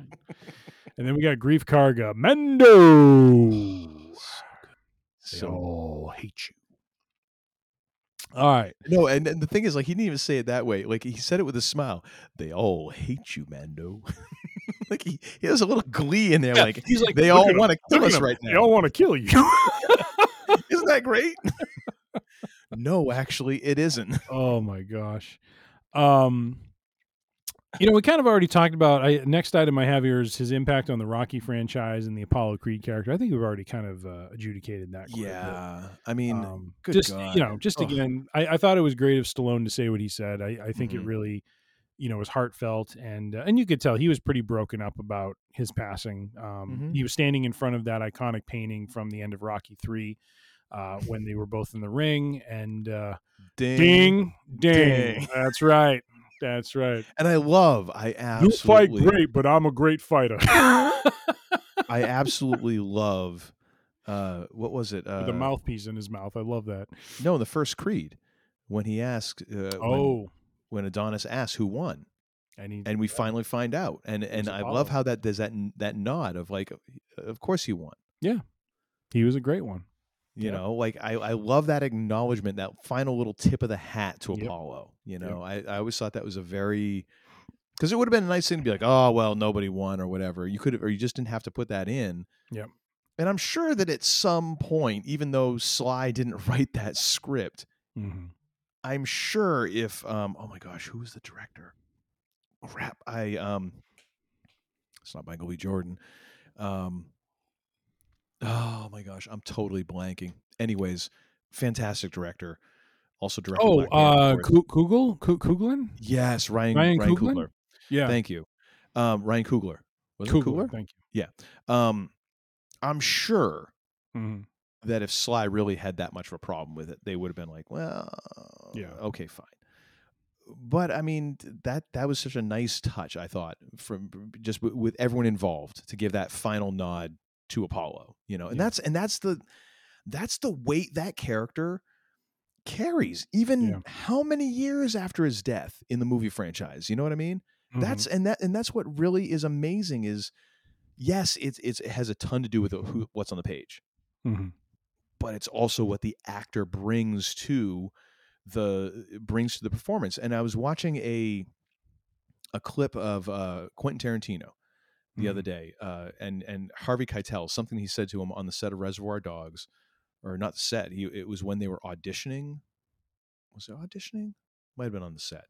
Basically, what Harvey Keitel said: Don't give a lot of help during the audition process hmm let the actors had the had the lines they've had the scene let's see what let them let them show you what they have Yeah. because if you tell them if you give them all this help you'll never see what they have thought of and Mhm. are bringing to it and that could be really surprising to you Yeah. and it's Yep. just that idea of yeah the director has a part yeah the writer certainly has a part the actor has that that license to Mhm. bring and breathe life into that Yeah. and I, I mean, Apollo Creed might have been fully formed there on the page, but I mean, damn, if you don't actually breathe life into it, yeah, DOA, man. And the fact that that character carries that much weight, that's a huge tribute to that guy's acting chops. hmm Absolutely. Yeah, absolutely. Uh, any more to say on the impact on Mandalorian? Um, I think the fact that just he, there is a certain thing that happens with actors who have been around for a while that when they show up on screen, if they're good enough, it isn't like a, oh my gosh, it's this guy. And that stays the whole time like you're there. Like it's that first thing of like, oh my gosh, it's them. Mm. But they bring a certain gravitas to a role. And it's sort of like what Alec Guinness brought to Star Wars in playing Ben Kenobi. Um, it's what Anthony Hopkins brought when he was in Westworld. Like this proper actor just gracing the screen of this thing. Like, okay, well, this has got to be kind of cool and important, hmm you know? And I mean, granted, I wouldn't put Carl Weathers on the same level as, you know, an Anthony Hopkins or, or whatever, but the fact that he's there and that he then is is like giving you 110% hmm like uh, that was Carl was even in the freaking American Warships movie. Like Carl Weathers was fifth gear, man. Like he was giving you all the Carl Weathers you were gonna get. You son of a. Never mind. And you know, it's he brought a certain level of like gravitas and legitimacy to that.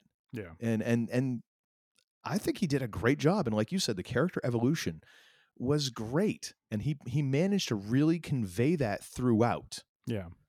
Um, and did such a great job with that. And and you know, apparently made a, a pretty good connection with a lot of his co-stars. And Katee Sackhoff had mentioned in her, you know, Instagram posts about how you know they had she had become friends with him and and what an impact he had had on her. And you know, I mean, yeah, all the acting stuff is great, but then it's it's things like that that are kind of your real legacy in life. So Mm. it's good to hear those things as well. That you know, legitimately a good dude along with a really good actor.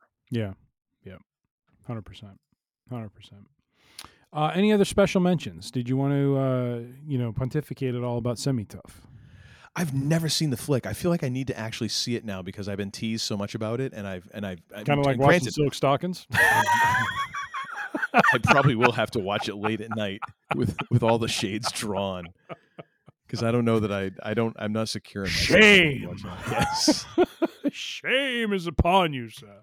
I, I might just have you FaceTime me while I'm watching it, so you can keep saying that as I'm watching it. I don't want to be part of the debauchery that you're watching. Come on now. Well, you don't have to watch the you don't have to watch the screen. You can just sit there, just oh, shame. Oh, just keep shaming you. Good lord. Oh my gosh! I should just point you to the uh, shame uh, clip from uh, Game of Thrones. You can just play that over and over again. Oh my It'd goodness! be much better if you do it though. Yeah, that that would be funny. Uh, But- anything else on Sir Carl Weathers? No, I mean it's just it's it's I mean seventy six. I mean that's a that's Yeah. a that's a, a and apparently a life well lived. Yeah, Uh, judging by the the tributes that he has he has had and all that. Um, and I will say still on, feels too soon though. on Twitter before it became X, and then I noticed a few times, like not as much when it became X, but every Mm. now and then, um, he he always had very encouraging Yes. uh, things that he posted. Always ended them with you know "be peace." I think was Mm. was his was his kind of you know his his call yeah, I think you know right. call sign sort of thing as he was exiting from uh, posting and. Uh, uh, you know, just just one of the good ones, and uh, you know, never met him, but uh, you know, never met him in person, but appreciated his contribution to the craft, and uh, and you know, as as as art tends to do, and and movie is art, uh, you know, had, had an impact on on my life as a up and coming young man and and just enjoyed watching him in those movies and and like I said just seeing how he en- embodied that that sense of brotherhood with with with the Rocky Balboa character and and he's just always going to be a a part of you know my my life in terms of you know the things that I watched. And so it was it, it was just sad to hear that he passed. You know it's sad when you hear folks like that who who you enjoy their work and you enjoy reading about how how they're they're good people. And uh Mm. and so uh so anyways to uh to carl weathers and i guess apropos because my glass is almost out i will raise a glass and uh thank him for for his contributions to society and to uh the art of movie making. Salute. salute All right, sir. Well, what have you got for in another thing this week? Oh, I got a good one for in another thing. Oh. Uncle Todd is in for it. um, over Christmas, we uh, we like to do kind of like a family gift, and normally it's a game and something that we we tend to uh, you know play and, and kind of figure out uh, over break together. Uh, but this one, And knowing how bougie Tim is, I mean, basically what they do is they go to a uh, a ranch in North Dakota and they hunt human beings. uh, elk, elk. Oh, oh. I'm sorry, elk. it's very easy to get confused. I know it's it's you know they're very similar. Um, no, my, my Oh, wait, I got that confused with the John Claude Van Damme movie. I'm sorry. My my wife is a voracious reader. Uh, Mm. There are local bookstores around that we like to support, and she found this at one of the bookstores. It's called uh, "Poorly Explained Movies," a game. Ah. And so, um, let me see. So, what I thought I would do to kind of showcase this game. So, so really, this game is all Haven't it I been is. embarrassed enough. all- no, it's not. A, no points. This isn't about intelligence. It's it's just it's it's more to showcase the fun of this game. You know, as, as opposed It's to not about Star intelligence because we know you ain't got none. Let's just say it out loud, all right? I'm just saying, unlike the Star Wars game, where clearly I was the better Oh, man. My Uh, gosh, let's not even talk about the Star Wars trivia. I swear to you, I can't even tell you how many The dollars I've spent in The vein in. Uncle Todd's head is going to start bulging out in a moment. Can't even tell you how much money I've spent in therapy and bourbon getting over the Star Wars trivia segment. Oh my gosh! So what I thought I'd do to to help showcase and explain this game, Oh, jeez. because basically what this is, it's all it is is a set of cards, and you just play up to a certain point. First one to get like six or seven right wins the game or something Okay. like that. But it's basically um, these descriptions of movies that once you kind of hear the movie title, you're like, oh my gosh, I should have known that sort of thing. Yeah. It's it's just a, a very creative way of of kind of you know playing a game where you're explaining movies that way. So I will is gonna be start off with one that uh, I, I thought I'd do a couple of these just to kind of you know demonstrate the the fun of the game. All right, hit me. All right, so uh, and, and you get a hint. You do get oh, a hint. good. Um, although I don't have. Oh, this one. So this is on the the cover, so I don't have the hint on this one. But I'll I'll just read this. A goose suddenly dies, and it makes everyone really depressed. What movie would that be? Top Gun. Well done, sir. We actually struggled with that one for a while. Ni- Nicely done. Uh, let's see. A young woman gets a phone call and loses a lot of friends. Scream. Well, oh my gosh, here maybe this is like tailor made for Uncle Todd. This this appeals to like all of the way that my neural pathways have been miswired all these years. Finally, it's paying off. Of course, I make man- no money off of this. I think you'll get this one. A man who loves mixtapes hangs out with a houseplant.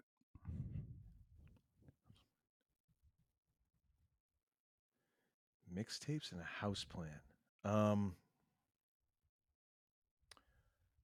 well, it's not Little Shop of Horrors. No, there, Uh, there is a hint. There is a hint. Would you like All the right, hint? give me the hint on that one. In space. In space. Uh oh, The Martian. Guardians of the Galaxy. Oh, oh yeah, okay. But Should've okay, but one. do you see how like Yes. do you see how it ha- like it's just it's so funny.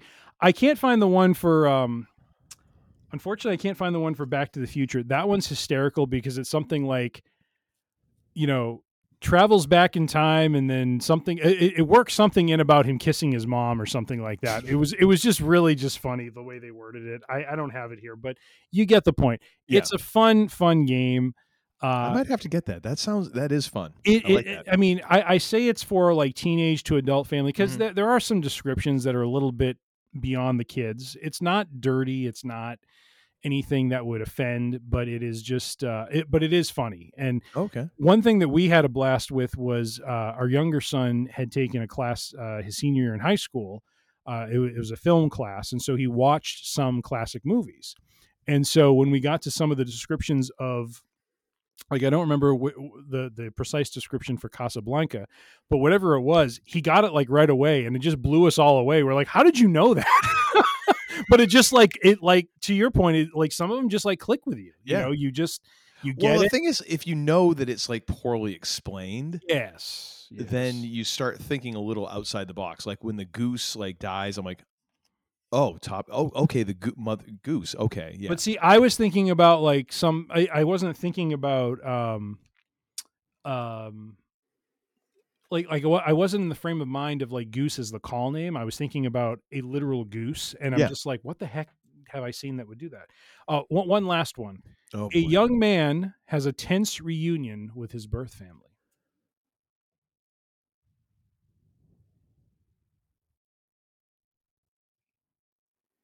Would you like the hint? yes. In space.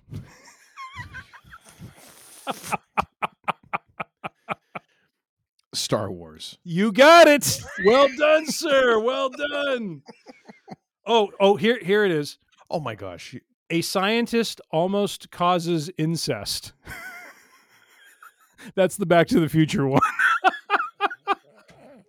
that's horrible. But yet, Isn't that hysterical? it fits. I mean, you know, there it is. Uh, here, all right. One okay, last. wait, one. we okay, we are we're One last one. hurtling towards like hour five now. A Marine learns to appreciate nature while on a mission. Isn't that Predator? Uh, it is not. Oh no, it would be probably Avatar. You got it. Well done. well done, sir. I was thinking you were trying to tie it into the show Very nice. because the mud, you know, the the mud being nature, Yes, you know. that is true. That is true. All right. Well, anyways, that is my end. Another thing. Do check it out. Uh, it is poorly ex- poorly explained game. Oh my god, poorly explained movies. A game. Poorly Is- explained other things by Tim. By Tim. Humana, humana, humana, humana. you son of a. Never mind. but it, if you come across it, it, it's not an expensive game. Get it, check it out. It is a lot of fun. Um, we actually, I was on the phone with my parents and we read them a few of them. They got a huge kick out of it. it it's just, it, it is just really fun to play with family. So do check it out.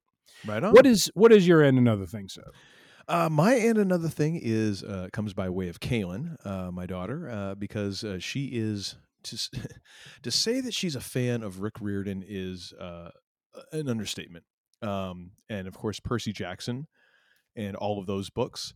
nice. Um, she is a huge fan, and much like a lot of Percy Jackson fans, uh, and I would argue rightly so, derides the movie version of the books Mhm. as as uh, akin to heresy, shall we say? Um, so when there was announced that uh, Percy Jackson would be coming to Disney Plus in a series with Rick Riordan being prominently involved, and it was going to be done correctly, um, was very excited. Uh, so we have watched through uh, this first season, which I guess covers the first book in the series. I've never read the books. Uh, I'm just going on everything I've been told, and and uh, even I watching the watching the movies like this kind is terrible. Um, however, uh, the the the most recent the the the series fin- season sorry not series season finale aired this past week, and uh, unfor- you know, Kaylin watched it before we did, so I still have not seen the season the season finale. oh wow. Um, I might do that after this uh, if I don't go back and rewatch uh, the Rocky sucks chance. I don't know. It, it's it's up for debate. Um, anyways, uh, it's really well done, and uh, I was in a weird sort of way. Two two kind of notes on this. I was uh, from two completely opposite directions. Um, there's a podcast called Scriptnotes Mm. with uh, John August and Craig Mazin. Uh, Craig Mazin being the uh, the guy who was behind the Chernobyl miniseries, um, and also Charlie's Angels Full Throttle, just to balance the scales there. Hmm. Um, and they talk about a lot of screenwriting things, so it's always kind of a thing that I like to buzz through at like one and a half speed uh, while you know I'm on exercise bike or something. But they mentioned this, the Percy Jackson series, and how well the young actors involved and the the performances that they gave because Mm. both of them agreed having worked with young actors before it's really hard to get a good nuanced performance from young actors because I mean let's face it like that nuance comes from experience Yep. you know whether it's wrestling actors musicians whatever a lot of that comes from just trial and error over and over and when you're a young actor it's kind of tough to get that experience Yep. um but really both of them very complimentary of the performances by the actors um, and I would agree. I, I think they they did a great job in the series, and and I think the effects were really good. I think the storytelling was really good. Uh, according to Kalen, uh, it was very true to the books, Mm. um, which of course, if Rick Riordan is involved, heavily involved in it, it that would make sense, and features uh, Adam Copeland cast as Oh. Ares, the god of war, um, and he did a, he did a really good job. You think you know me? I mean, exact. I would have. What was it? I when we were talking about that, there was there was actually one line that uh that one of the characters said, and I I- we watched the episode with Mm. Edge in it. I'm sorry, Adam uh, Cope. Cope. Gotta go with the cope. Um, and I I actually rewound it afterwards, and Mm. and and everyone and my daughter and my wife are both like, "What are you doing?" I'm like, "I just want to check something," and it was like you th- it, the the the line was very close to "You think you know me," but it wasn't quite. And I was like, "Oh my gosh, that would have been such like a wrestling nerd Easter egg." yes. But at the same time, I'm like, I'm sure that people writing this show are like, "We really don't care about that sort of thing." Mm-hmm. And Edge is probably just sort of like, yeah, me neither. Please don't do that. like I, I, I really Yeah. kind of want this to be a thing I do after I finish beating myself up for fun and profit. you know, funny. um, but no, it's it's really good, and uh, it's on Disney Plus. So go ahead and stream it. Uh, it- and it's a really fun, well done show. Like it's it's Mm. it's it's just a fun show, and uh, you know, uh, and apparently, according to my daughter, uh, very true to the books. So if you Nice. Have children who have enjoyed those books, or if you've enjoyed those books, uh, apparently you won't be pulling your hair out and swearing at your TV. So that's always a good thing. Nice. Well, ladies and gentlemen, thank you very much. We've come to the end of another show, and uh, we appreciate you uh, hanging out here with us for uh, this interminable length of time. We- I'm sure, no, it, it's been fun. I'm sure you, you've enjoyed every single second of it. It's been magic. Magic. Yeah, sure, sure. Um, but uh, thank you all to the members of the Free Range Idiocy congregation. If you are unfamiliar with what the Free Range Idiocy congregation is, well, uh, we like to think of ourselves as the nicer cult. Um, essentially, basically, all you have to do is subscribe to the podcast, and you're a member of the Free Range Idiocy congregation. Uh, there's no collection plate. In fact, we go in the hole every year doing this show, which is do. very on brand for idiots and very frustrating and to the shame of our families.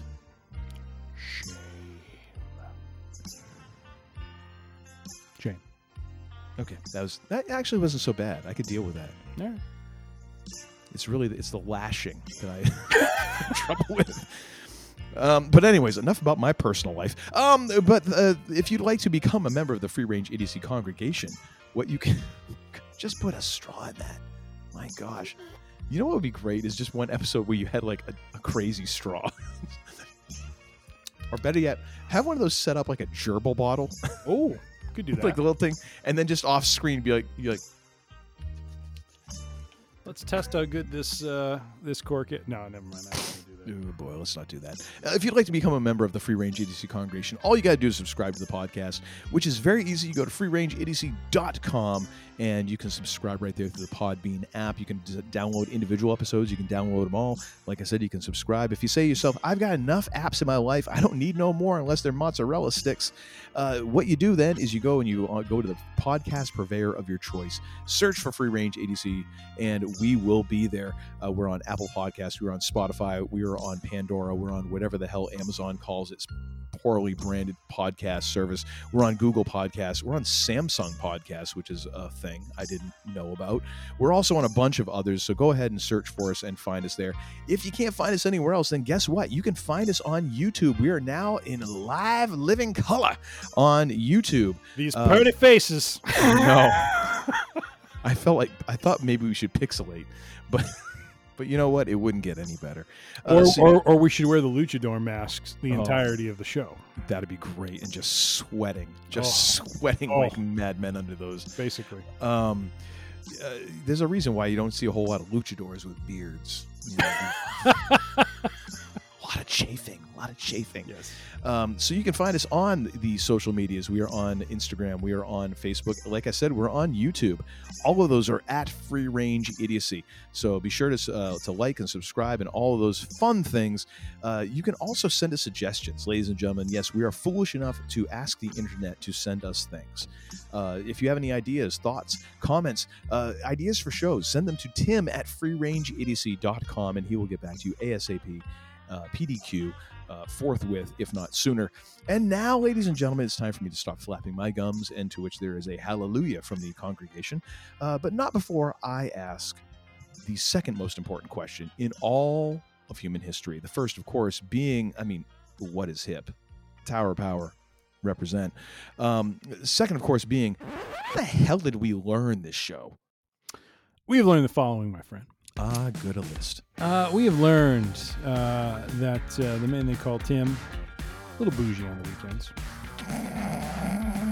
Little bougie. A little. No argument from Uncle Todd on that one. Uh, we, we do want to acknowledge and wish Uncle Todd a very happy birthday, even though it is a day after the fact. But uh, Just a, that's it. Indeed, Stevie, there it is. Uh, we've also learned that uh, Cody Rhodes has been done wrong, and uh, at this point, uh, any sort of vitriol you can channel toward The Rock is uh, 100% in the right and necessary in order to uh, right this ship. Let's get WrestleMania. That's right. Let's- he is. We need to get WrestleMania 40 back to Cody versus Roman. Let's finish the story the proper way. And uh, if any indication of money, Oh, hang on a Oh, second. there Here it we- is. Here we have Shiki joining us. you coming in just at the end of the show? Any anything? You, uh, just so you know, Any words of my wisdom? my suggestion to our listeners was to watch the Percy Jackson series.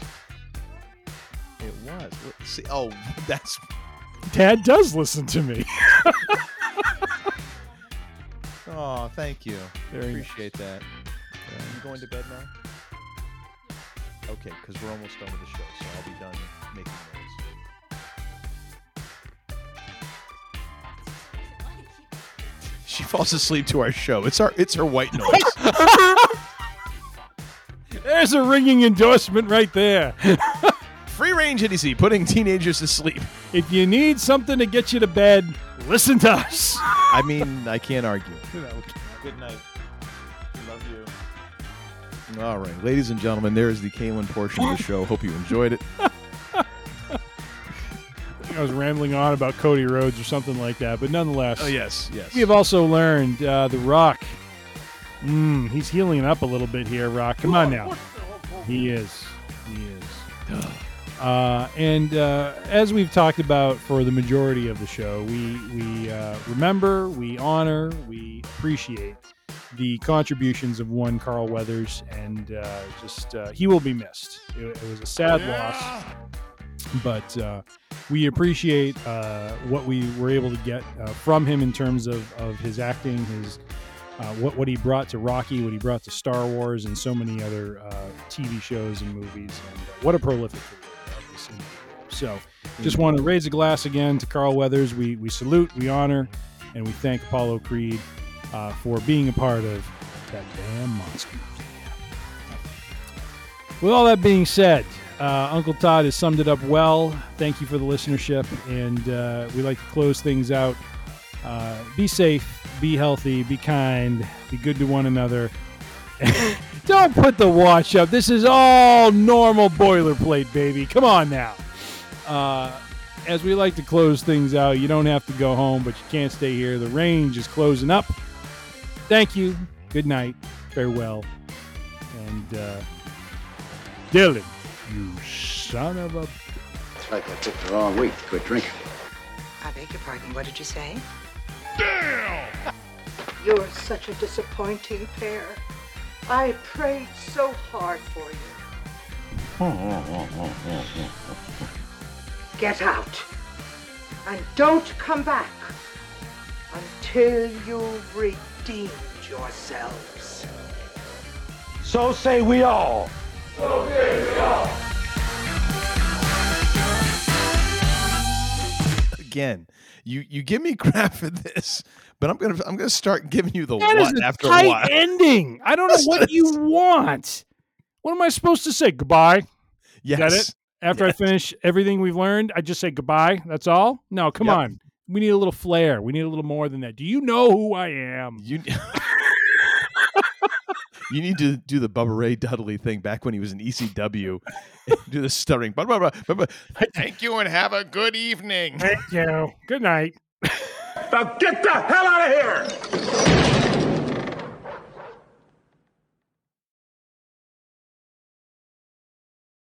Let me talk to you.